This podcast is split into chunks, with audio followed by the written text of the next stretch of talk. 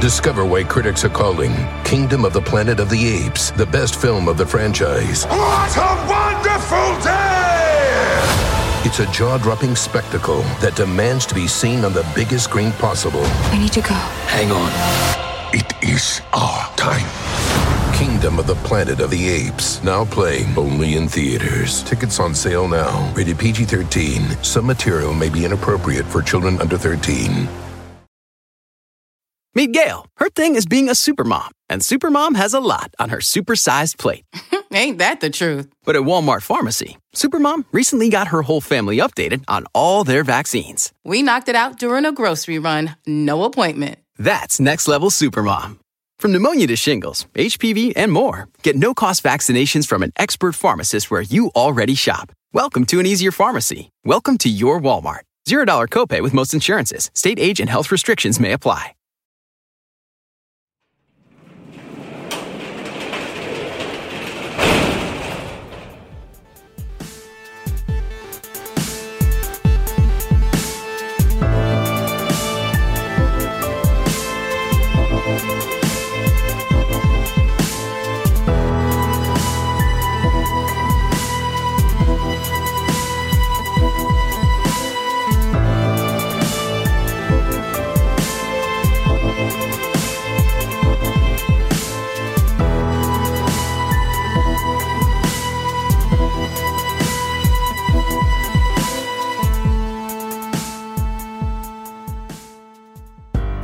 Welcome to True Crime Garage. Wherever you are, whatever you are doing, thanks for listening. I'm your host, Nick, and with me, as always, is a man that, just like the Goonies, he never says die. He is the captain. Baby Ruth.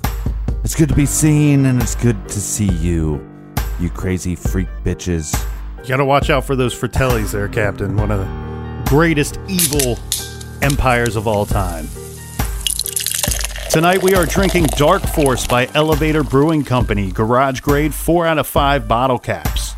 Dark Force is well balanced, it has a dark copper color, it's lightly hopped with really good drinkability.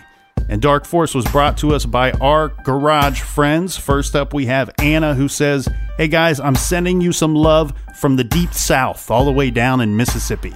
Next, we have a big shout out to Emily in Dallas, Texas. Staying in the great state of Texas, we say hi to Kathy and Rachel in Austin. Hi. Next up, we have Tony, aka the Iron Man in Georgia.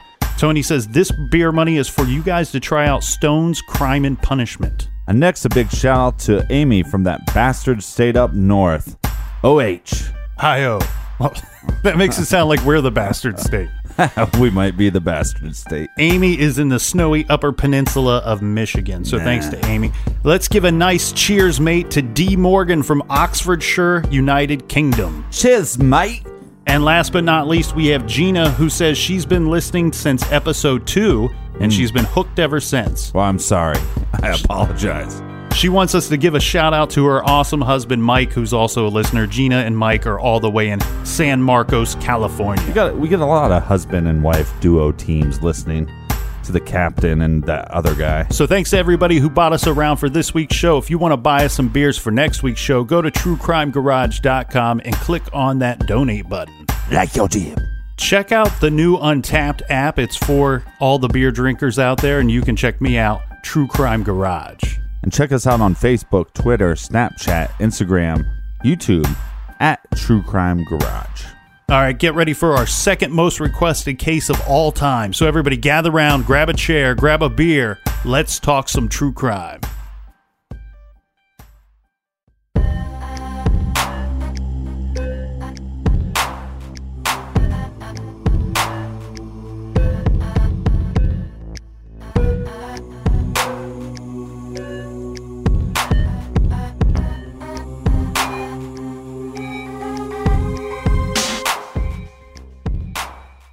Weeks, questions have circled about Elisa Lam after the Vancouver woman went missing in Los Angeles last month. Yesterday, police found her body in a hotel water tank. That's just raised even more questions. It stretches believability that a young Canadian tourist could accidentally end up dead inside a water tank at the top of an LA hotel, and yet very little makes sense about the strange disappearance and death of Elisa Lam. I just feel so bad for her parents. The investigators have to be flummoxed at this because if it is foul play, you know, why did she act so odd? The last footage of her in the hotel elevator is perplexing. Why did she press all the buttons? Was she talking to someone? Was she trying to hide?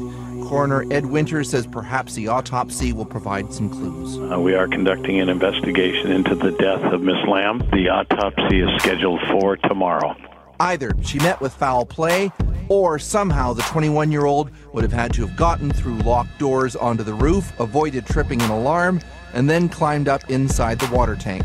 The hotel itself has not made a statement, but it did send guests this letter telling them to check out immediately, which this British tourist did, but not before she drank the hotel water for eight days. And the water for first two seconds or three seconds would co- was coming black, and then after a while we would drink it, but it had strange, funny, sweet taste. It's disgusting. Utterly horrible. Surely that will add to the notoriety of the Cecil Hotel. It was already on tour operator Kim Cooper's crime tour of LA, thanks mostly to the infamous Night Stalker serial killer Richard Ramirez, who killed 14 people. And during his spree, when he was doing a lot of home invasions for satanic purposes, he was actually staying as a resident of the Cecil up on the 14th floor. More relevant to Lam's case is why was she staying in a hotel in such a dodgy part of LA? Here in Vancouver, it was difficult to find anyone who knew her well. No one could explain why she went on a California holiday by herself or what her state of mind was when she left.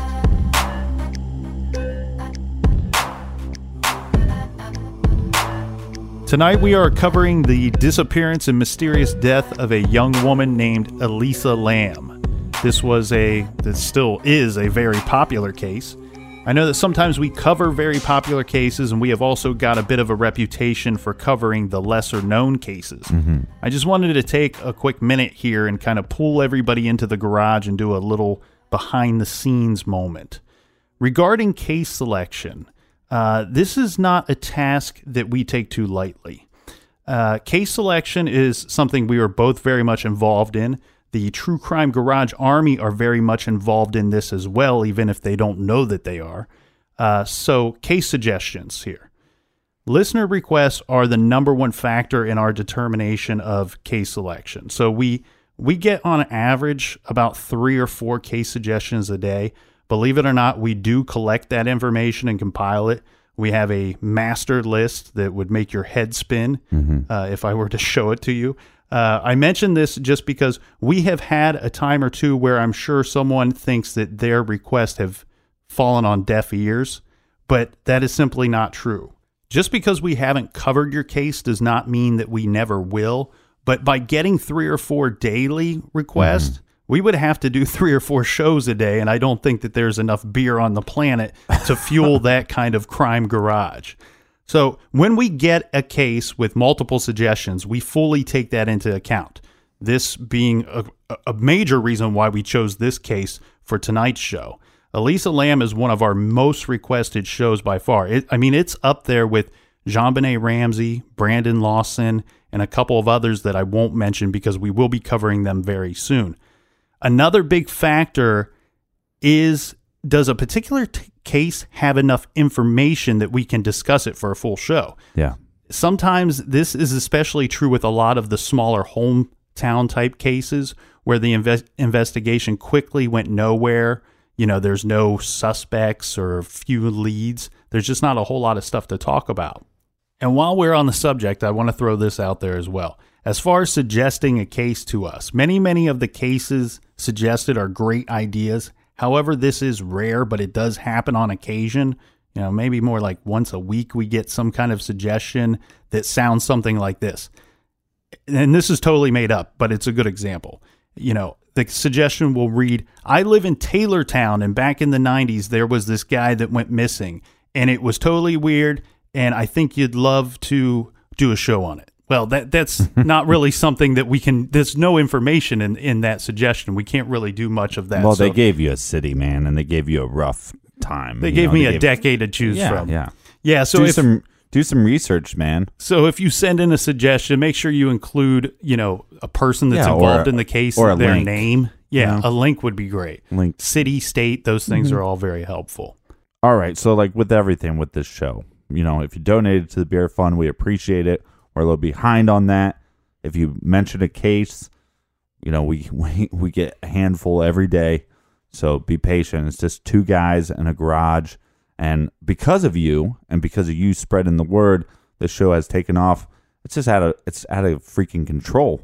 I mean, we're top ten and on Stitcher.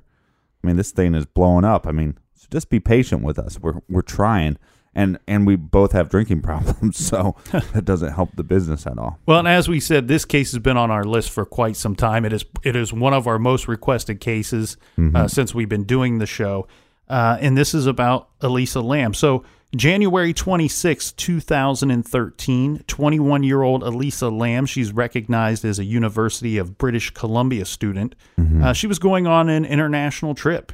She was calling this her West Coast tour. She would be traveling to California by herself. Uh, Her means of travel, she was using public transportation. She had traveled by way of Amtrak, and she was also taking buses as well. Uh, she intended to travel to several California cities before her trip concluded. She arrives in Los Angeles, California on the 26th. She then checks into the Cecil Hotel, which is in downtown Los Angeles. This is on January 28th. She is set to check out February 1st. During her travels, a regular habit that she was doing was she was calling or emailing, reaching out to her parents daily to kind of check in and let them know that she's doing fine and she's enjoying her trip. Mm-hmm.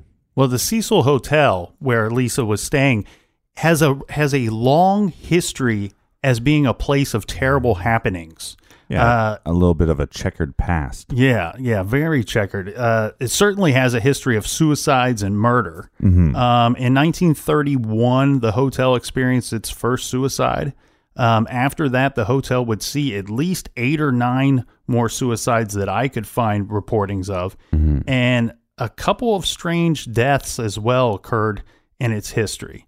Uh, there was certainly a murder or two uh, before Elisa's stay at the Cecil Hotel. And this checkered past really adds to the folklore of the Elisa Lam case. hmm And I don't want to go through all the the suicides, you know, the bleakness of that.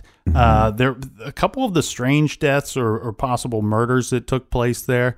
Uh, there, there's a story of a of a woman who who gave birth at the hotel. Uh, she gives birth in, in one of the in the bathroom, and she threw the newborn baby out the window. Yeah, okay. Look, before you say stuff like this, maybe you could give us a little bit of a warning. You It- know, it- it's right on there when you click on True Crime Garage. It warns you that doesn't- you that- might hear that- something terrible. that at some point you might talk about a baby being thrown from a window. Well, she, she claimed that the baby was was born uh, dead, and then they did an investigation, and they Hmm. quickly determined that they didn't think that that was the same thing. But before she could be convicted of of that murder, she was ruled to be not competent to stand trial. And there was the one suicide where the lady jumped out of the window and she actually landed on somebody walking by and killed him as well. Mhm. Uh, so we a bunch of suicides, but what I thought was interesting was that there was uh, two serial killers that actually stayed at the Hotel Cecil. Yes, yeah, we have uh, Richard Ramirez, uh, the the famous Night Stalker from 1985. Mm-hmm. Uh, he murdered uh, 14 people. He did live there during a portion of of uh, his career, let's say, as a serial killer. But Uh, some of this folklore is kind of blown out of proportion, don't you think? it's romanticized a little bit uh, because we have the situation uh, where Elizabeth Short, you know, the Black mm-hmm. Dahlia, which we've discussed on our show, you know, there's rumor that that was the last place she stayed at before she was killed, when actually we can't find any actual record of her having stayed there Right. at all, let alone it being the last place she was seen or stayed before her death. So it does get a little romanticized. With Richard Ramirez, kind of a similar situation. He did live there on and off for a mm-hmm. period of time, but he also lived in like three or four other hotels, sometimes sleeping in his car. He was he he was a guy that moved around quite a bit, and he would typically stay at a place just for a night or so. um, depending on how much money he had stolen or or stolen objects that he had fenced that day, whatever he received as far as cash went. Right, right. And I think a lot of people would go, well, how can somebody afford to stay at a hotel? Mhm. Well, this hotel was broke up in like sections. So like the lower floors were pretty much like a normal hotel, Mhm. you know, a little more pricey. And then the top floors, they kind of used those as like pay by the day Mhm. type rooms. And they also had uh, rooms that they used for like youth hostels where you can just kind of stay in a collective group, you know, a- a bunch of strangers, but your room would be a lot cheaper. And to give you an idea, back in the mid 80s, when Ramirez would stay there, I believe he was typically only paying about 14 or $15 a night Mm-hmm. to stay there, which is, I mean, relatively cheap. Just because the rooms are cheap doesn't mean that there's going to be all these tragic things that happen. But I think it's because the Hotel Cecil was around for so long, and it also had 600 rooms. Yeah. And it, it's a very old hotel. It was it was built in 1924. Mhm. Uh, it opened up shortly after that, so it's been around for a long time, and it's in Los Angeles. You know, a popular place to travel to. Right. Um, so y- you got a high probability of seeing crazy things happen in this area. That's for sure. Um, and of course, you know, like in the 1950s, that area, that street in particular, became pretty run down, and it became known for drug users and transient lifestyle, uh, people that were kind of in and out. It was a, basically a seedy part of town. And it's technically in downtown Los Angeles, but Los Angeles is a widespread town. So as a tourist, if you go there, there's there's just so many different parts, you know. So if if your buddy says, "Well, I live downtown," then it's like, yeah, but which part of downtown? and she could have been staying there for the for the cheap rent or it could have just been for the the convenience of being in downtown Los Angeles. When she first started off staying there, she was sharing a room. As you had mentioned, you can share some rooms. Right, like Uh, a youth hostel. Yeah, and she shared a room with a couple of other people. I don't know that I could ever do that or feel comfortable doing that.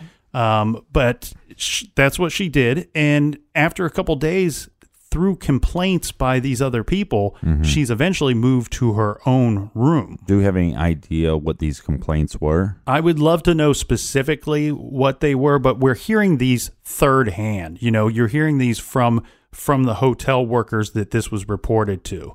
And so basically what is explained to them is that she was behaving strangely or they they mm-hmm. found her to be weird or acting odd and these people didn't want to share a room with her anymore. So not not a great detailed description of how she was behaving or things she was doing or saying, just that they didn't feel comfortable sharing a room with her. And you mentioned earlier that she's recognized as a student. Yes, she's recognized as a University of British Columbia student. However, technically at this point in time in 2013, she was not taking any classes. She was basically kind of on a break from Mhm. school. Um, she had mentioned to people that uh, she had to drop classes because of her disorders, Mhm. uh, that she was relapsing, and that this caused her not to be able to go to school. This is actually a really hard case to cover because of the misinformation that's out there. Yeah. Yeah. The, the the crazy thing, Captain, is that this is such a widely reported story. You think it would be easy to come up with information. Mm-hmm. The problem being is that most of the reporting on this case are these kind of smaller web, you know, internet based news uh, websites. kind of clickbait stuff. Yeah, and a lot of them have an agenda. Some of them want to discuss paranormal activity or they want to talk about psychics and things like this and, and, and things that aren't really true crime, uh, so to speak. Even though we've had some psychics on or we've talked about some psychic stuff, we don't know how much we actually believe in that stuff. I, I find it fascinating. I just don't know anything about it. Um, but you know, if you were to, if this were to be an unsolved mysteries type show, Mhm. uh, this would be, you know, when you see that they play the creepy music and it says unexplained death, Mhm. that's what this case would be. It's Right. it's an unexplained death. It's a it's a girl that unfortunately was out on her own. She disappeared, and and then we have this weird unexplained death afterwards. Right. And like you said, this is, you know, you're a true crime dork. So this doesn't Right. really fall in your wheelhouse of. Not at uh, all. You know, and but let's go, let's talk a little bit about her mental state. Okay. I mean, like we said, that she was diagnosed bipolar. Uh, I have some experience with this. Uh, being diagnosed bipolar is a very tough thing for a therapist to do. Mhm. Uh, they can treat you as bipolar, and basically it takes years and years and years. But there's no like blood test. They can't take your blood and run it through some system and say, "Oh, we know for a fact that you have bipolar, and we're going to treat you as such." Now, her list of medications that she's on are pretty extensive. Yeah, she's on four different uh, types of prescriptions, and it looks that she had filled those prescriptions on January 11th of 2013, so just a few weeks before her trip. Mhm. Uh, and she was found; her possessions that were found contained a lot of those prescriptions. And if you look through this list, some of the stuff is kind of odd because it tells you the number of pills that were issued to her, Mhm. but it also says the number that was remaining in her possessions Mhm. uh, when, once they found the possessions. The weird thing is that when she had the prescription filled, she had leftovers Right. of other prescriptions. So we don't know how many that we know how many that were, were issued, but we don't know how many she had remaining. So, like for example, one of the pills it was a mood stabilizer. I, I'm not going to try to even pronounce what it is. oh, but this isn't the fun part of the show where you and I butcher these. Uh, um, yeah, I, we could. I, I don't even know if we should attempt it. I think we we looked them up and and just to go over one of the things was a mood stabilizer. She was issued sixty pills, and the number remaining was 70 Mhm. So obviously higher. So we should just assume that she had more. So it, it's just really tough to know because we don't know how many she had prior to this. Right. So we don't know if she was actually taking the medication. And the prescriptions were basically uh, there was one for ADHD, uh, a mood stabilizer. Yeah, it was. Well, the ADH medicine is very similar to like um, Adderall. Okay. There was a mood stabilizer as well as an antidepressant. Uh, and she did have some over the counter drugs in her possession as well. These being things like Advil, Sinutab. Um, and they found, along with her possessions, they found a pill cutter, two pill cases, one divided pill case, five prescription receipts, and a personal medi- medication history. Right. So with the Adderall or the ADH medicine, you know, basically to stay focused, she had a medicine to stay focused. The other with the antidepressants, and again, I'm not a doctor. I'm just going off of my own experience. Um, the antidepressant is to bring your mood up higher, Mhm. right? To kind of get your baseline to be above depression, right? Mhm. And then the mood stabilizer is kind of like a compressor. It takes all your lows and makes them higher, but it also takes all your highs and makes them lower. So it, it tries to keep you right in that middle, the sweet spot. A lot of people that take a mood stabilizer will have almost a zombie effect sometimes. Um, and that's something that as you're getting on this medicine, you have to kind of adapt and kind of see how your body reacts to different kinds because obviously you don't want to go through your life, you know, especially like let's say they put you on lithium. You know, some people can are on lithium and they just feel like they're in a fog and just nothing matters. hmm Yeah, and people have poured through these this information and looked through it and tried to decipher, you know, judging by the number of pills issued, judging by the number of pills remaining, was she overdoing it? Was she not taking what she was prescribed? It's you really can't tell because we don't know. There was nobody traveling with her. There's nobody to back up if she was staying on schedule with these medi- medications. Yeah, and I, and I want to be very clear about this. I mean, mental health issues are something that I think this country needs to talk more openly about. Mhm. And so, in doing so, back in 2012, uh, I was actually being treated uh, for well, it was it was kind of a messed up situation. But one of the things was I was having a lot of depression. Almost, I would categorize it as maybe severe depression. Um, instantly, they started treating me for bipolar. Mhm. So they put me on an antidepressant and they put me on a mood stabilizer. And this was without any therapy at all. So wait, this is a physician. You you know, Mhm. uh, you go to a regular doctor and you're getting kind of diagnosed with this and but but ultimately treated for this. Yeah, well, I mean, not to go into it too much, and just uh, I mean, we've talked in the past about mental health, and we I always get these comments, oh, you know, thanks for bringing this up, and it's so important, and well, it's important to me because I mean, I was I was suicidal, so I was that's all I could think about, and it wasn't that I was actually it wasn't to the point where I thought I was going to try to end my life it was just everything was so bleak and it just felt like I couldn't get out of Mhm. this depression I was in. And so I actually tre- uh, went to like a, uh Netcare, I think it's what it's called. And you, I met with the therapist there and they kind of assessed me, sent me to my physician and boom, I'm on, on an antidepressant and on a mood stabilizer. Okay. Uh, so now, you know, then I'm going, okay, well, maybe this is going to fix everything. Um, it, it didn't, uh, and it actually got way worse. But in the process, I mean, for me, and I was on this stuff, on and off this stuff for years, and it was, it's really, eh, you kind of establishing a new relationship with yourself. So I'd have these pills. Some days I would take them. Some days I wouldn't. Some sometimes it would seem like they were working. Sometimes it seemed like it was making things worse. Right. So a long story short, you know, I'm not a doctor, but when looking at this case, I'm viewing it as somebody that has been treated myself and somebody that has been dealing with some of the same issues that Elisa has been dealing with. Well, and or what, was dealing with. What that gives me a little insight towards is it's not the you know the mental health and the way that we treat it is not the exact same thing as physical health and how we treat that. You know, if somebody Mm-hmm. has has high blood pressure, well, we can put you on this medication and it should regulate that blood pressure after X amount of days.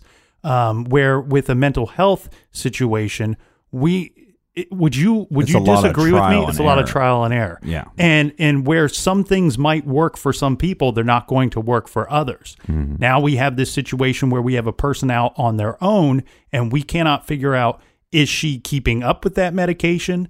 Uh, was she overdoing it, underdoing it? Mhm. Uh, were there other things that, that are factoring in? Well, and yeah, and was she being responsible on that medication? I was on a mood stabilizer called Depakote, um, and I was told by uh, I was told by some physicians that if you drink on it, I mean, it could, you could just actually die Hmm. from it.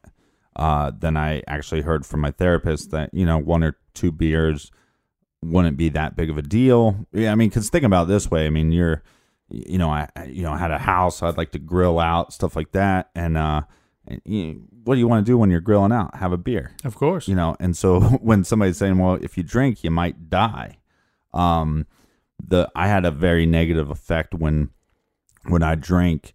I almost would hallucinate. Like I'd get to this almost. Uh, I've never done LSD or anything like that, but it was Okay. almost to this like trippy state. Mhm.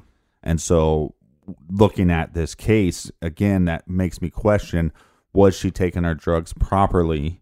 And and if she was, she was still having lapses. We know that she was having you know some issues because of the school stuff. Mhm. And then was when she was out on her own, maybe she would drink, and and how would that affect her? And it affects everybody differently. Yeah. Because if you then, you know, for me, I did the research. Some people that were taking Depakote would could drink a couple beers and be fine, Right. Or even drink liquor and be fine. And I just found that once I took one drink, I almost became like a crackhead. Hmm. Like as far as like I wanted, an, all I could think about was getting the next drink, and then get the next drink and get the well, next drink. And that that's been the biggest question mark for me regarding this case when I first looked at it was I wanted to know how the, these these medications would affect what's going on with her internally. I wanted to know because she is on vacation. She's on her West Coast tour. Was she drinking and partying during this time and was she trying to back off of medication to drink Mhm. or was she maintaining that that medication and drinking on top of it and thus having a different effect? Right, and that's something we probably will never know. Uh, but let's get right back into this story after this quick beer break.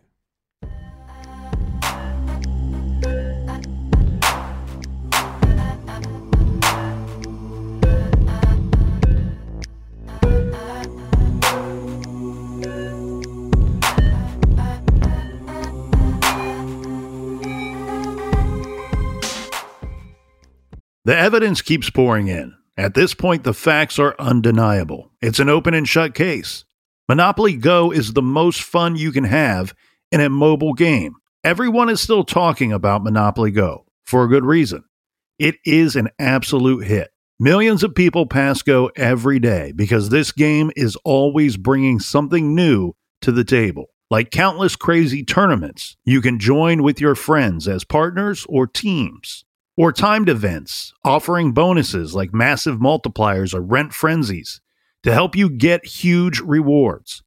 And there's so many rewards to discover. Rare stickers you can trade with friends to complete albums delightful emojis to taunt people with when you raid their riches, unique playing pieces, and so much more. The verdict is in. With Monopoly Go, there's something new to discover every time you play. So don't miss out. Go download it now free on the App Store and Google Play. This show is sponsored by BetterHelp. We all carry around different stressors, big and small. When we keep them bottled up, it can start to affect us negatively. Therapy is a safe space to get things off your chest and to figure out how to work through whatever's weighing you down. If you're thinking of starting therapy, I highly recommend that you give BetterHelp a try. It's entirely online, designed to be convenient, flexible, and suited to your schedule. Just fill out a brief questionnaire to get matched with a licensed therapist and switch therapists anytime for no additional charge. Get it off your chest with BetterHelp. Visit betterhelp.com slash garage today to get 10% off your first month. That's betterhelp, H-E-L-P dot com slash garage. This show is proudly sponsored by BetterHelp. Check out betterhelp.com slash garage today. Do you want to set your child up for success? Of course you do. That's why you need to check out IXL Learning today. IXL Learning is an online learning program for kids covering math, language arts, science, and social studies. IXL is designed to help them really understand and master topics in a fun way. It's powered by advanced algorithms. IXL gives the right help to each kid, no matter the age or personality. There's one site for all kids in your home pre K to 12th grade. Kids could use it at home on their computer or on an app on your phone or a tablet. No more grading those worksheets. IXL grades everything for you. One in four students in the U.S. are learning with IXL. IXL is used in 95 of the top 100 school districts in the U.S. I love recommending IXL learning. Kids can learn at home or on the go. And all my friends and family that are using it absolutely love it because it's so easy to set up and so easy to use. And even the kids that I've recommended it to their parents have told me, hey, Captain, thank you. I was having problems in math and my parents couldn't help me, but IXL could. Do you want to get your kids back on track or do you just want to get your kids ahead? Do so with IXL Learning. Make an impact on your child's learning. Get IXL now. And True Crime Garage listeners, Get an exclusive 20% off IXL membership when you sign up today at IXL.com slash garage. Visit IXL.com slash garage to get the most effective learning program out there at the best price. Check out IXL.com slash garage today. Warmer, sunnier days are calling. Fuel up for them with Factor's no prep, no mess meals. Meet your wellness goals in time for summer thanks to the menu of chef crafted meals with options like Calorie Smart, Protein Plus, and Keto. Factor's fresh, never frozen meals are dietitian approved and ready to eat in just two minutes. So no matter how busy you are, you'll always have time to enjoy nutritious, great tasting meals. With 35 different meals and more than 60 add ons to choose from every week, you'll always have new flavors to explore. Crush your wellness goals this May with dietitian approved meals and ingredients that you can trust. Make your day delicious from breakfast to dessert. Stay fueled with easy, nutritious options. Treat yourself to restaurant quality meals that feature premium ingredients like filet mignon, shrimp, and blackened salmon. I am new to Factor and I have been loving every minute of it. I have a problem, and it's called lunch. Some days I need a pack of lunch, and some days I work from home. Whether I'm at home or whether I'm on the go, Factor is fueling my lunch from now on. Head to factormeals.com slash truecrimegarage50 and use code truecrimegarage50 to get 50% off your first box, plus 20% off your next month. That's code truecrimegarage50 at factormeals.com slash truecrimegarage50 to get 50% off your first box, plus 20% off your next month while your subscription is active.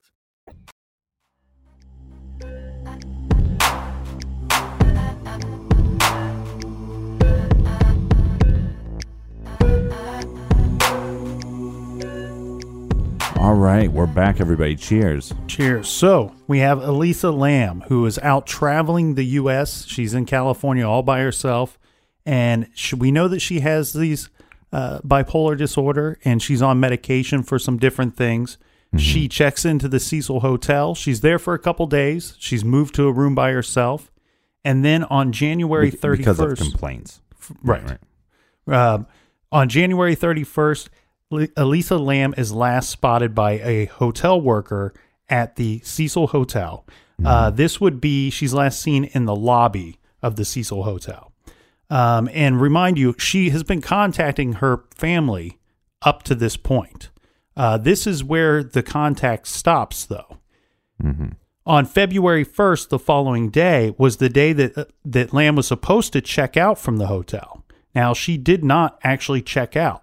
And this is what sparks the, uh, the search for Elisa. Yeah, and because she's not contacting her family either, her family's going to fly down to be in LA to help the hotel search for their daughter. Yeah, breaking communication was something that was th- that really worried the police as well as her family. Because one of the things, I mean, she was in her early 20s and she's mm-hmm. traveling by herself. And maybe the parents said, hey, you can go, but you're going to have to be in constant contact with us. Right, right. And you would want to be. I mean, it's a it's a foreign land, you know, it's another country. Well, I wouldn't want to be. I'm just traveling. I'm probably traveling to get away from my family.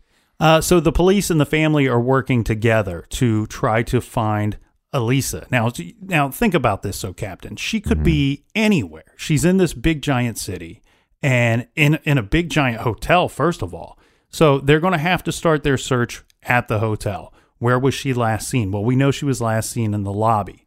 And they actually go to her room. They search her room and her belongings. They do a what what one would consider a thorough search of the hotel as much as they actually can. You have to keep in mind here, um, this is not yet a situation where they believe that they they can go and search every room at this hotel. We're talking about th- they have like 600 rooms here. Right. Uh, and plus, you you have all these back hallways. You're going to have all these service areas of the hotels where Yeah, but they this is can not pull- an easy search. Right, but they can pull surveillance footage right away. Yeah. So what what ends up happening is they search her room. They they can't go room to room. We have people that are basically living in this hotel. Some Yeah. people are staying there for a trip. Some people are staying there on an extended stay. There are people that have lived in this hotel for years. Um, they do check all the common areas, and they this the search itself provides no leads to the whereabouts of Elisa. It provides also no leads or no hints of foul play. On February 6th and February 7th of 2013, the LAPD they start to release to the public details about the suspicious disappearance of Elisa Lam. Uh, they hold a press conference during this time. This is when you start to see on on the news footage as well that they are putting up posters calling for action. They're putting her face out there, trying to get people to you know come forward if they've seen her or know of her whereabouts. I know a lot of people wonder why the heck would uh, LAPD, you know, make such a big deal about this girl going missing. There's probably a lot of missing persons cases, you know, presented to the public during this time. Mhm. But one of the major reasons is it's you know she is not from the United States, Right. and so that becomes a little bit bigger of a deal. And the missing persons alert that is sent out by LAPD, it like I said, it includes her picture. This is important to LAPD as her family because there are certain things about this disappearance that have not been fully released to the public at this time. Mhm. One of those being that she does have this bipolar disorder.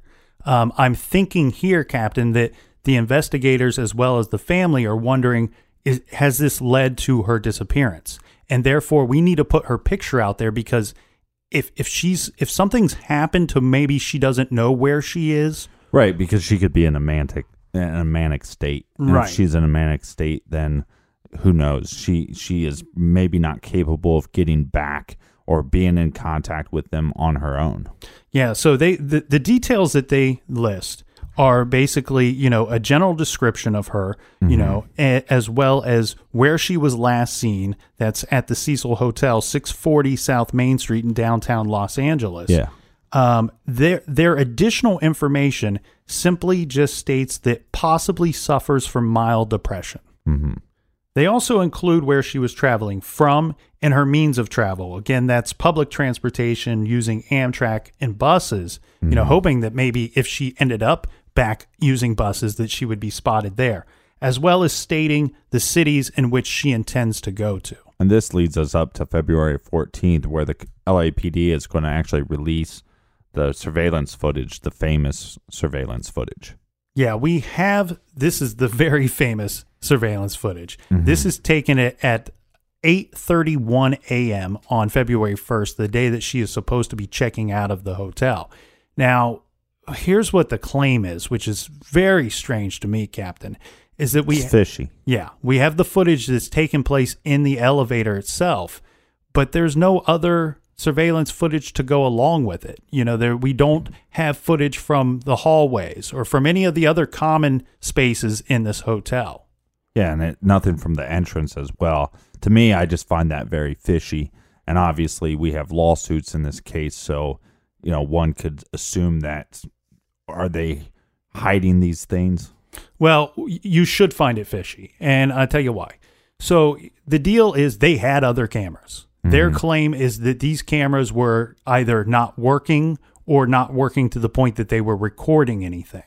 Um, having a background in this, I can tell you that this would, this really. Well, what's your background? Because Uh, well- most people wouldn't know. Okay, so I was a security administrator for a high rise building in downtown Columbus, Ohio for several years. Now, mind you, the building that I worked at was built in 1999, so it's very different from a building built and constructed in the 1920s. Right. right, Uh, but as technology advances, then people put in new cameras and stuff like that. Yeah, we had just to keep things short, we had just under 100 cameras throughout this building. It was it had 27 stores, uh, 27 floors as well as a rooftop.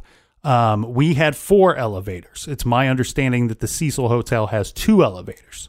Um, we would have had a camera in any of those common areas, meaning any place that you could step off of the elevator, there would be a camera that would go and coincide with one that would be in the elevator as well. Right. Now, the thing here is we would conduct, you know, we would routine security checks of everything. These cameras were being monitored at our front desk. We, we had six different monitors. Uh, two of them were scrolling monitors where they would bounce from camera to camera on the same cycle. Uh, the other four were actual monitors where you could uh, pick which camera you chose to watch, Right. and or a multi-view, and you could also move and manipulate those cameras to see certain things and, and point the camera in different directions. We were recording on those monitors. So what that means is that if something was not present on the monitor or at that time, it was not being recorded. Okay. Does that make sense? Yeah. So we were only recording what was being monitored. Now, I currently work in a different building that is under a different situation.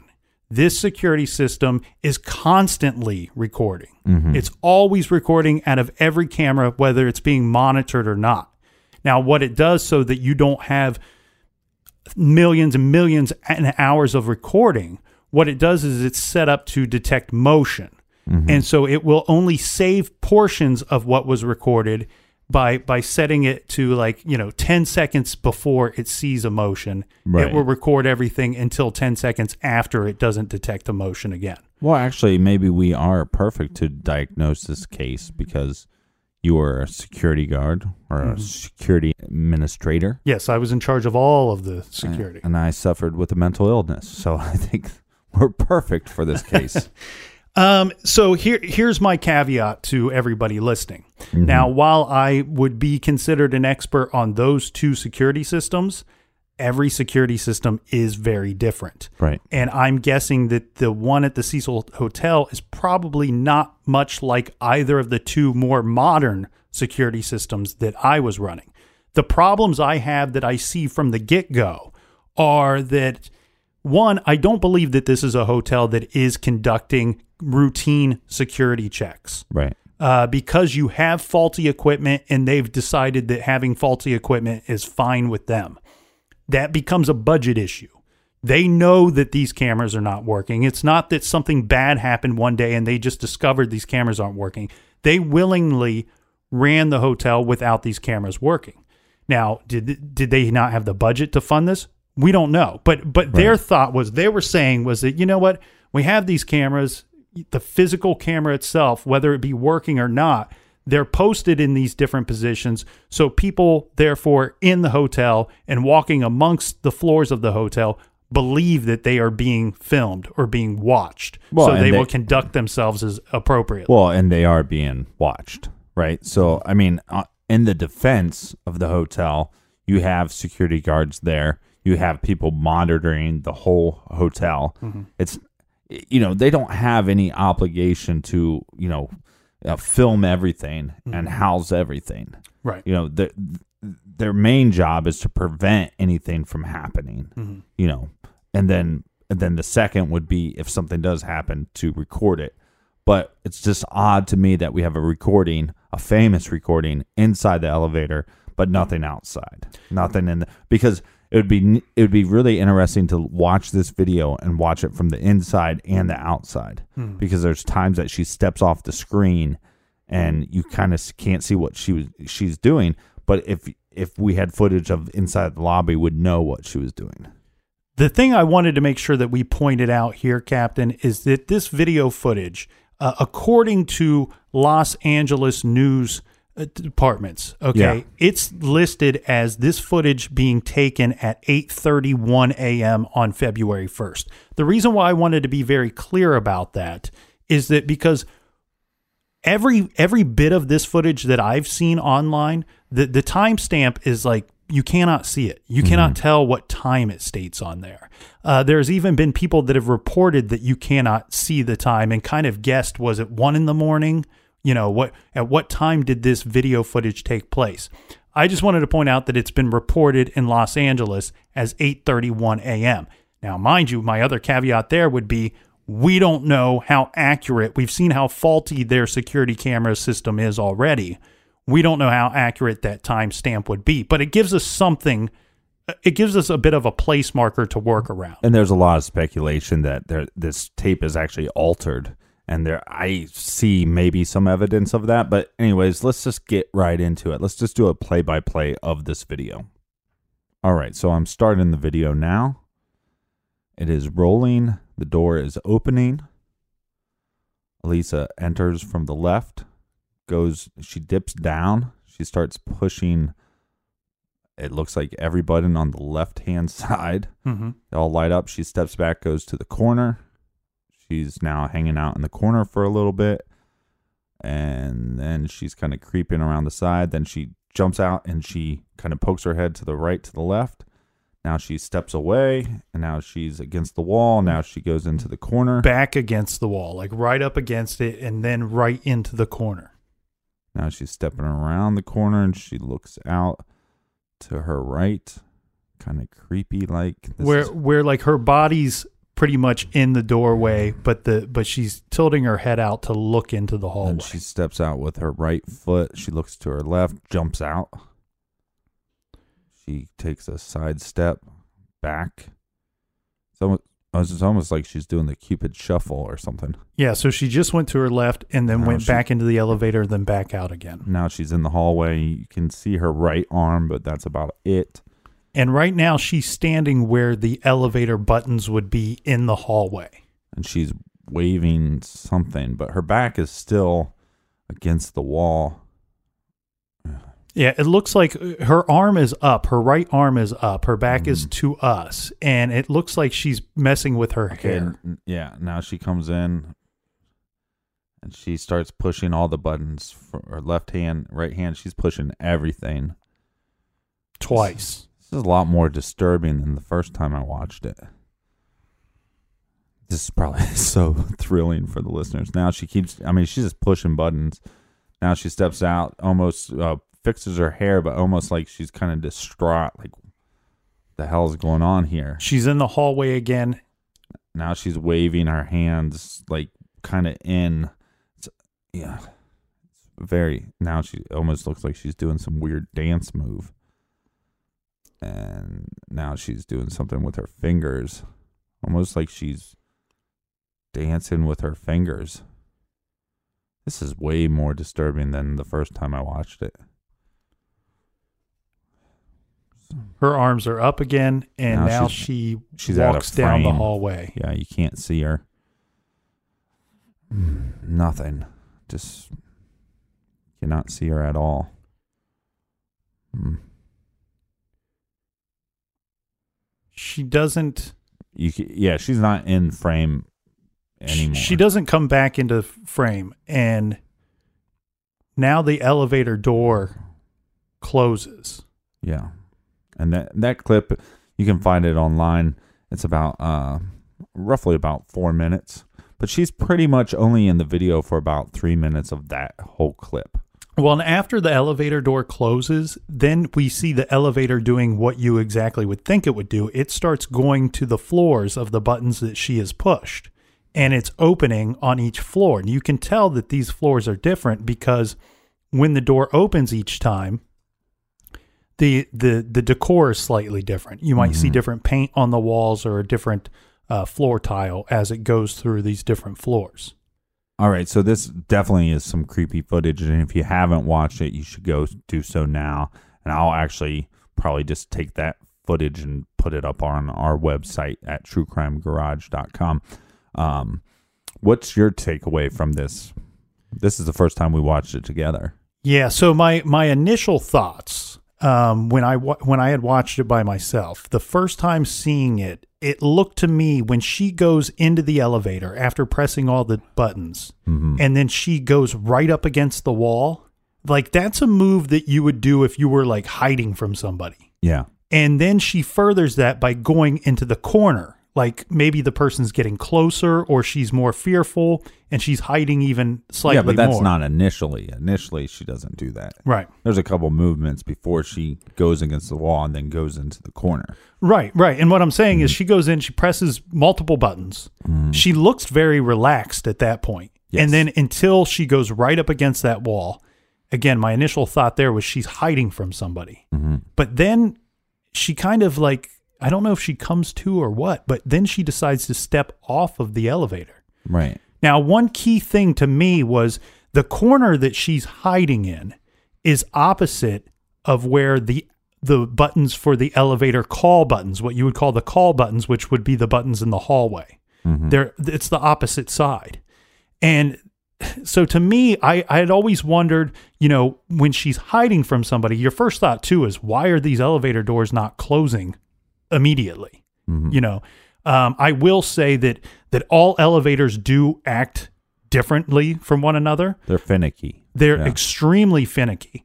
Um, and what you can do on an elevator, you can easily confuse an elevator. And what an elevator will do as a security precaution, that if you override the system by hitting a bunch of buttons or hitting things in a weird sequence, Right. its natural state is to want to to default to a safety mode where therefore keeping the doors open is technically a safety mode for most elevators mm-hmm. being that it allows people to exit if they need to and it prevents the elevator itself from operating.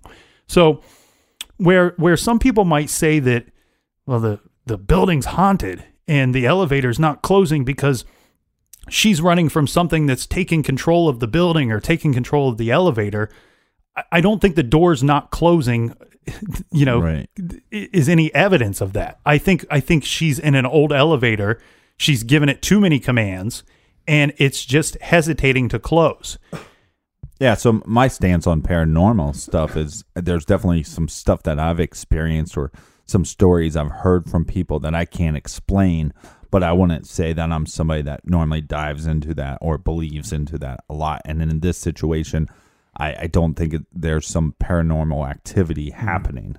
Yeah, the only time that, that the paranormal activity made me question was when she when she's doing those weird hand movements Yeah. when she's like outside of the the elevator Mhm. and it, you know some people have said it, it looks like she's almost casting a spell or Yeah. you know doing something like that like you know um th- that's sorry that's your your spell casting sound Oh, okay. um but but to me it more looks like she it almost looks like somebody talking with their hands a little bit more rather than than casting a spell Right. that- And then, then people would wonder is she talking to somebody outside of the elevator? Mhm.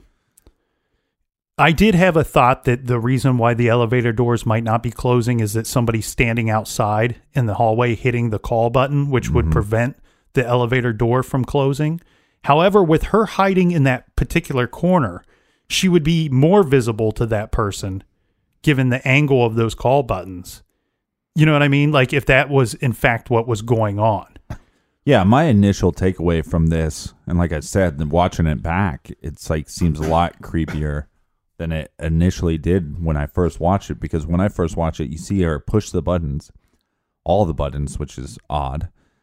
And it's like, well, one of the things I kind of thought was, you know, uh, my family used to stay at like the Holiday Inn, you know, Mhm. hotel, motel, Holiday Inn. And and uh it was, it was about like 30 minutes from our house. But for some reason it was like hey we're gonna go stay in a hotel and uh, we'd get a you know swim in the pool and stuff like that.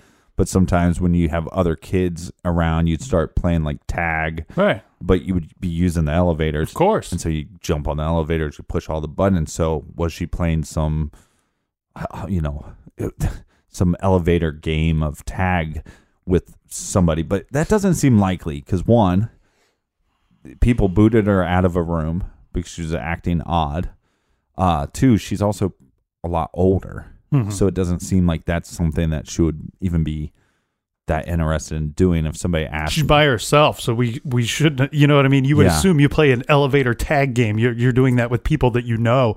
Um, yeah hopefully she's not playing an elevator elevator tag game by herself my my initial thoughts were that that she was afraid of something. She's trying to hide, and then once she gets back into the hallway, that she's seeing something that maybe she doesn't think is real, and that's why she's moving her hands in a weird way. When I when I take a step back and I and I view it a second time, and I think about. I, I try to put myself into her sandals, right? Mm-hmm. So my thoughts are are a couple things, right? So if there were something, some entity or some ghost or something that you think that you saw or that you saw and you're afraid of, what would my natural instinct be? Well, in any situation, it's going to be fight or flight.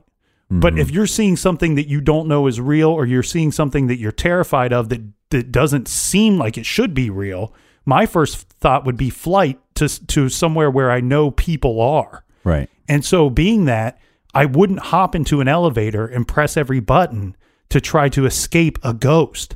I mm-hmm. would go straight to the lobby where I know there's going to be other people. right That would be my initial reaction to the paranormal type stuff. Now, if if she's actually afraid of a, a real person, then the other problem becomes, well, why would you push every single button? You know, it, it, that again doesn't make sense. Right. And I, I think what we have here is first when she's getting on the elevator, she she's walking in a very calm demeanor. Mm-hmm. And then her next handful of actions um are still pretty calm. Like she steps to the side, you know, being polite. I'm going to go in this corner. The door is not shutting. Probably because you pushed every button on the left-hand Mhm. side. The first re- uh, the first uh, mo- movement that she makes that is very odd is when she kind of sticks her head out and looks to the right and looks to the left. And that's very odd, but maybe she's also just a shy person and she's concerned that she doesn't want to look like a dummy. Or maybe she's doing something kind of goofy by pushing all the, you know, I'm going to go to every floor just to go to every floor. Maybe she's bored and just trying to find somebody to talk to or and and so she doesn't want to look dumb but then the next movement was against the wall she stays there for a second back against the wall and then she goes in the corner. Now a lot of people speculate that's when she's hiding from somebody. I would you know if you have not watched this video i'll just say go watch the video now so i don't i don't want to you know tamper with anybody's ideas. I don't want to put ideas into other people's heads. So do that now. So my thought is it's pretty simple. She's going against the wall because she's trying to have the sense that she's thinking the door's not shutting because the motion sensor, right? Mhm. So I'm going to go against the wall so maybe that the sensor will close the door. And when she goes against the wall, it doesn't work. So then she goes to the corner. Okay. And then she walks out again. And again, she's not rushing. She's not running. She's very, seems pretty calm.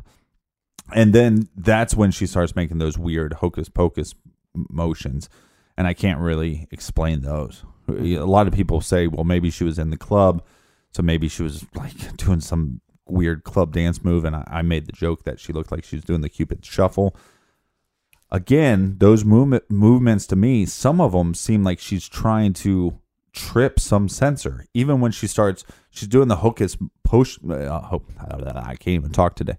Hocus pocus type motions, but when she starts doing those within like the doorway of the elevator, to me that's to trip some kind of sensor. Right, right. I agree. And that the part that you were describing earlier, which is the part that I think really kind of terrifies people the first time they see it, is where we see her, what I would call jump into the hallway. Uh-huh. Uh, and the way you described it, had people not seen it before, might be a little confusing on how this actually plays out.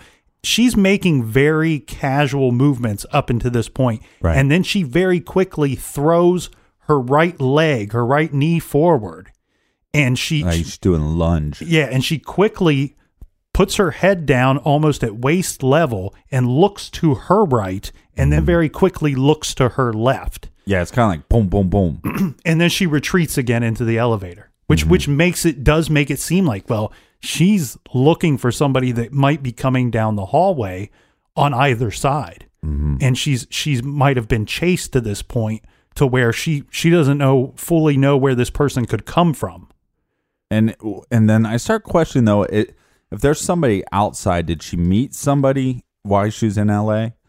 Uh, like we said, we she was moved from one room to another, so it doesn't seem like she's having a bunch of communication with other travelers.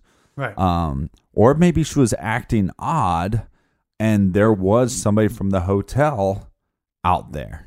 Yeah, and that's been an argument that people have put forward that maybe she wouldn't go to, you know, when I said I would flight to the lobby where I know other people are, the argument would be then be, well, if she's hiding from somebody that works at the hotel, uh, that that might not be her first option. She might not want to go to the lobby. Yeah. The thing I see here, though, Captain, is that I don't see, while I see, you know, some quick movements on her part, Right. I don't really see anybody that appears to be in any hurry to go anywhere. Yeah.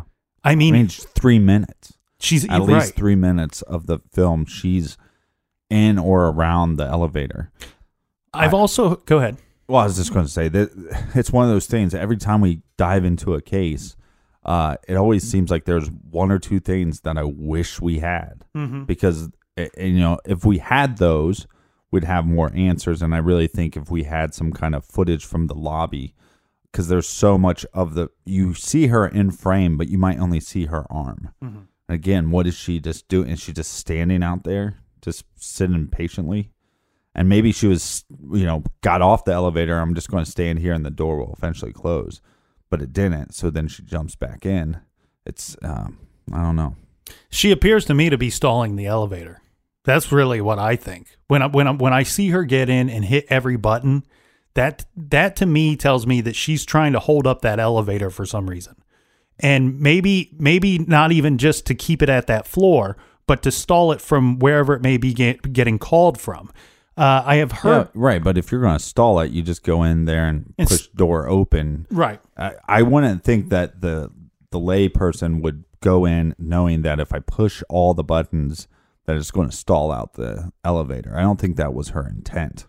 The the reason why I say that though is I see other evidence of her what I would say stalling the elevator where where she's using other means of that where where she's standing with her body in the elevator and peering out into the hallway um that to me is is stopping that door from closing that's that's keeping that motion sensor alive and it's not allowing the door to close then Yeah, once that- she's right, but that doesn't make any sense with the the you know the second and third motion of her going against the wall and then going in the corner. That wouldn't be a a, a mechanism that you'd use to stall the elevator, right? No, it wouldn't be my first go to. I Right. but what I'm saying is I see I see three things in that video that look to me like somebody stalling the elevator. Mm-hmm. And and one is pushing all the buttons and and you're right. Maybe she doesn't know or most people wouldn't know that that could potentially stall the elevator.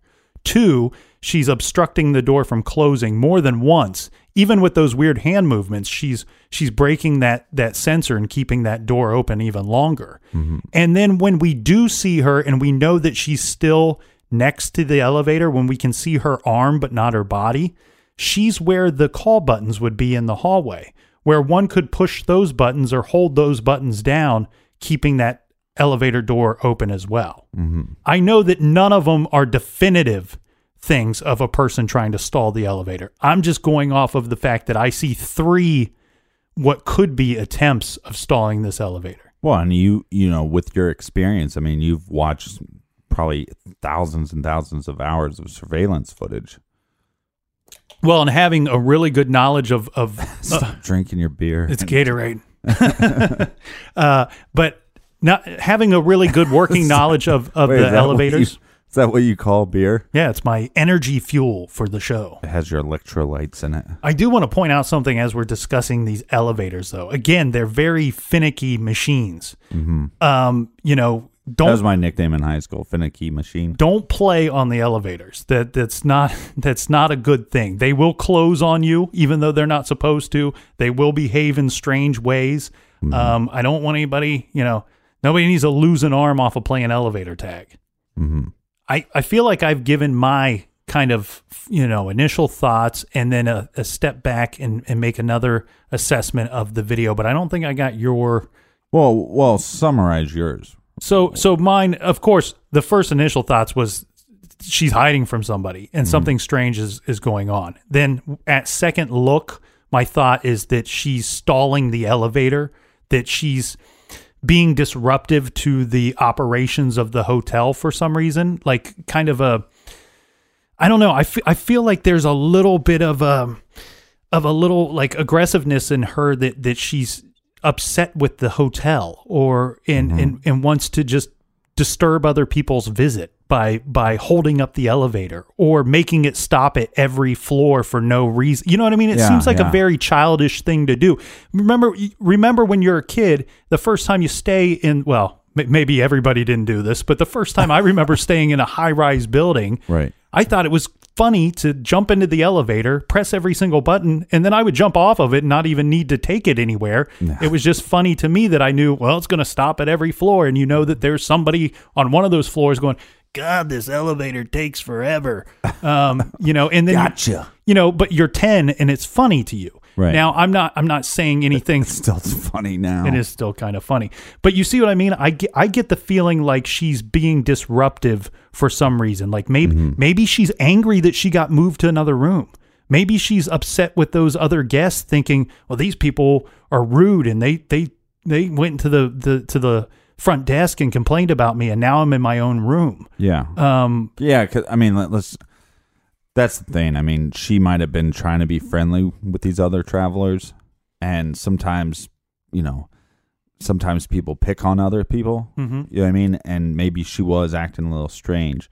Uh, sometimes you need to take the strange and the and the weird because sometimes that's a strange and weird can be beautiful, and you take those people under your wings and become friends with them. And and I think you know, one, we should all do a better job of trying to be inclusive to Right. people. You know, because people need other people, and also, you know, it goes to the point that you know these travelers probably didn't know that she was dealing with something, Right. And probably looking back on this now, when they go, "Oh yeah, we were the people that complained on her," and maybe this wouldn't have happened if we were just more, again, open to people's differences and try to be inclusive or just try to be understanding. And so I understand that her idea might have been, you know, personally to me, I'd go, I'm in a youth hostel situation where I'm with a bunch of other people and you want to give me my own room so so these people stay is better. To me, I'm all for it. Upgrade my room, give me a king size bed, and you know, put a bunch of little liquor bottles in the fridge and uh, put that on the house and I Yeah, you, you you feel like going from being living in It a would be an petting zoo to being a fat cat in the sky. Yeah, give me a. I want to be a fat cat in the sky, and but maybe it just rubbed her the wrong way. You know. Well, and here's one thing I wondered about that situation, Captain. So if if you're at the front desk and Uh-huh. somebody complains, you know, we got this person that's behaving strangely, and then your response is going to be, yeah, you're in a shared room. You know, Right. there's all different walks of life in there. Um, you're in a shared room. That's what you paid for. Well, then a second person from the same room comes down and complains about the sec- the same person. Right. Then that person, of course, you're going to that complaint is now justified, and you're going to move that other person to keep these two people happy. I wonder. To me, I wonder if she wasn't behaving strangely at all. Is there a hmm. possibility that the two people in the room already that complain about her do they know one another? Do were they hoping that oh we'll sh- we'll share a room at this discounted rate because we can say other people can stay here, and if they put anybody in here, we'll just complain about it. You and I have flown on planes together. And what's the thing that we usually do when they have three seats in a row and it's just the two of us? You sit on one side, I sit on the other side. We leave the middle seat em- empty. Right. And then we give the nasty stare down to everybody that walks down the aisle so they don't want to sit between two garage dudes. Mm-hmm. And it usually works. Yeah, or or once they sit down, we start complaining about them, Belching. right? So they have to move them. Like, can you move? This Can you- guy's kind of being a jerk. That's right. He's got hairy arms. Yeah. So well, maybe these people were just going, "Hey, let's uh, let's just complain because if we complain, then we'll just get an Mm-hmm. upgrade." I got, I, you know, I have friends that will get a hotel room, and then they instantly nothing's wrong with it. They just call in and go, "The room doesn't look so clean," because they know that they're going to get an upgrade. D- being a DB just to get the, the upgrade Mhm. for no reason. Being a jack wagon, The old JW. old DB and the JW. Yeah, so I to me, Captain, I see somebody that looks like they're stalling the elevator for what purpose I don't know. But what it does tell me, if I'm right, um, and not saying that I am, Mm-hmm. but if one's trying to stall the elevator, then that throw that shows me she's not running from something That or just- someone. That doesn't make a lot of sense. Go for here. I mean, to me, it seems like you're trying to play who can be the dumbest guy in the room game, and you're winning. Um, but because it doesn't make any sense to me, because if you're just trying to stall the elevator and you don't want to ride on the elevator, Mhm. then why are you staying on the elevator? And she stays on the elevator for a good minute of that clip. Right. That's why I'm saying it doesn't make a lot of sense to me. I It would still stop at every floor. I, I, what I'm saying Hmm. is, I don't believe she's trying to stall the elevator from leaving that floor. I think she's just trying to be disruptive Okay. and stall the elevator in any form or fashion she can think of.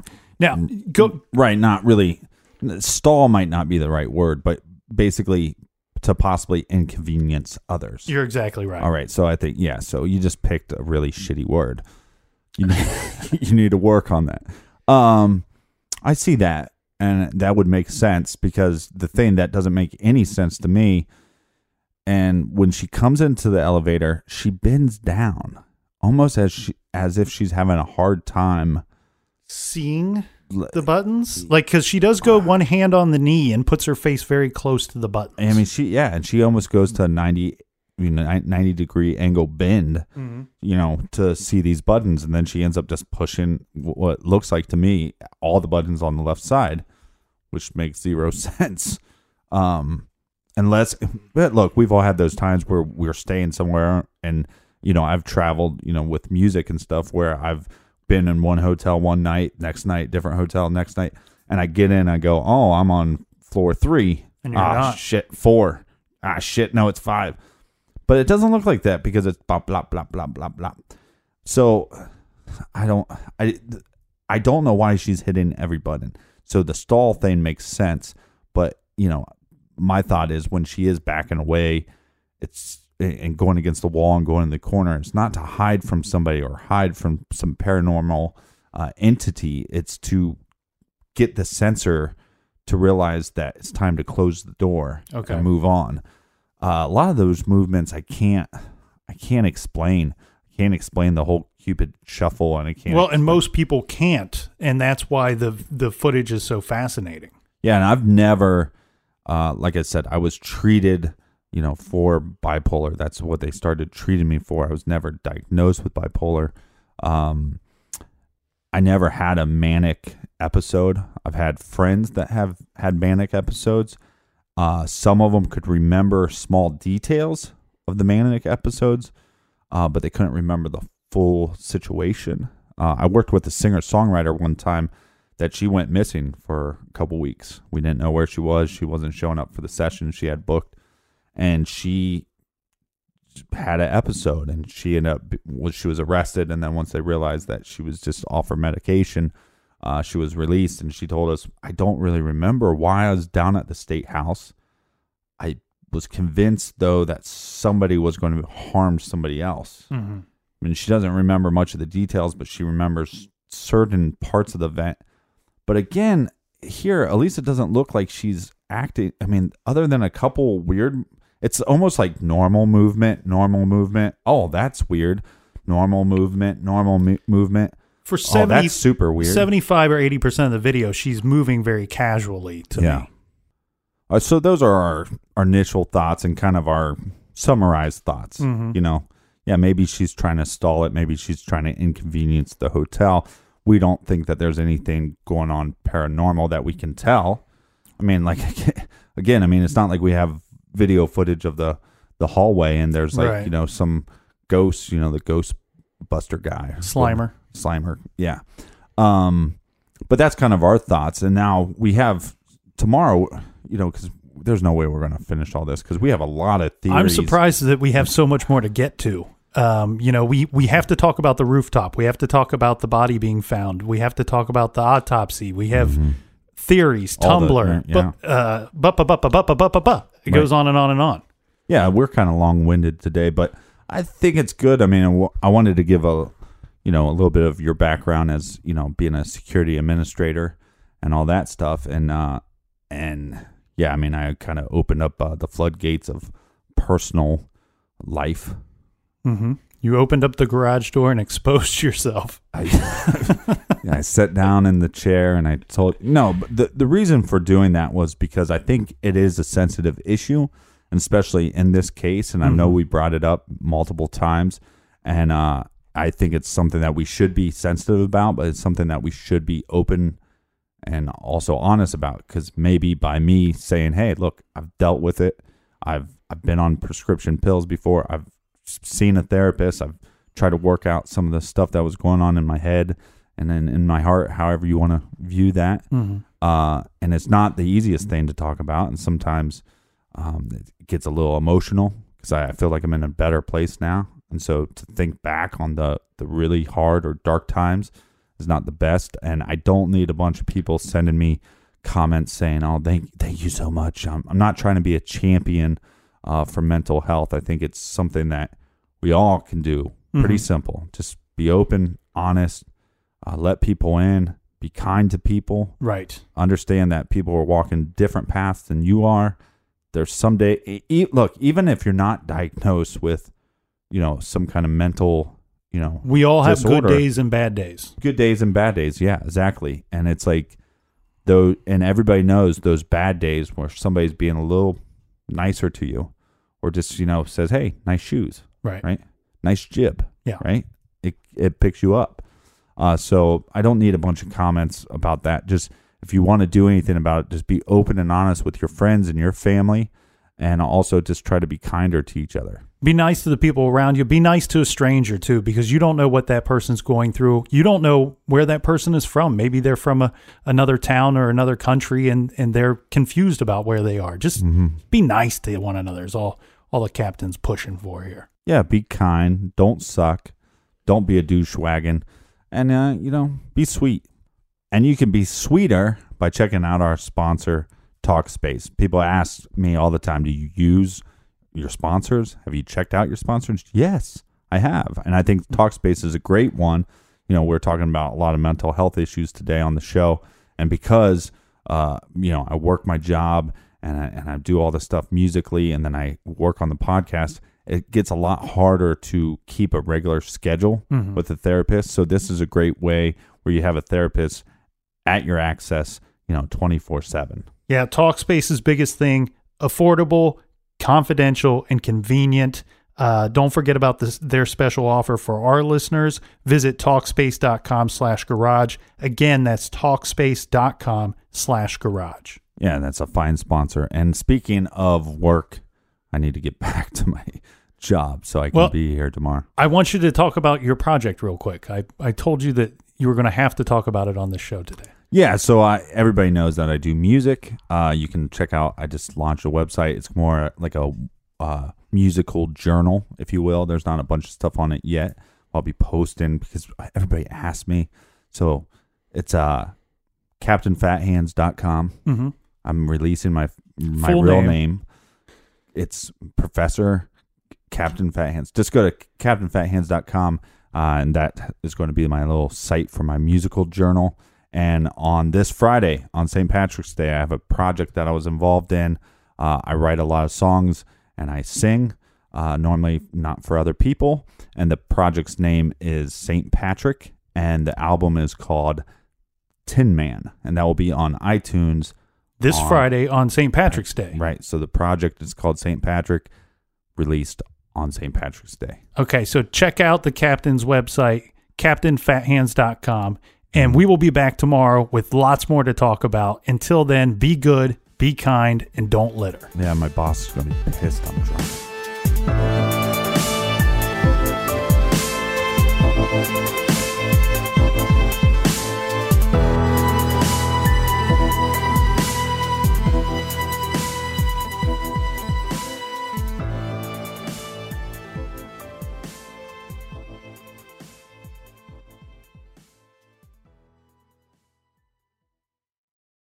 Here you are, BPMs high, sweat dripping, body moving, tongue panting. You're working hard, real hard, and you're thirsty. You need vitamins, nutrients for peak performance and energy. And your plants do too. Aw, I mean, just look at the little guy. Water soluble plant food from Miracle-Gro is full of essential nutrients. Just a little scoop into your watering can, and boom, instant feeding and bigger, more beautiful plants. It's kind of like a sports drink for your plants. You may have to suffer from heat, but your plants do not.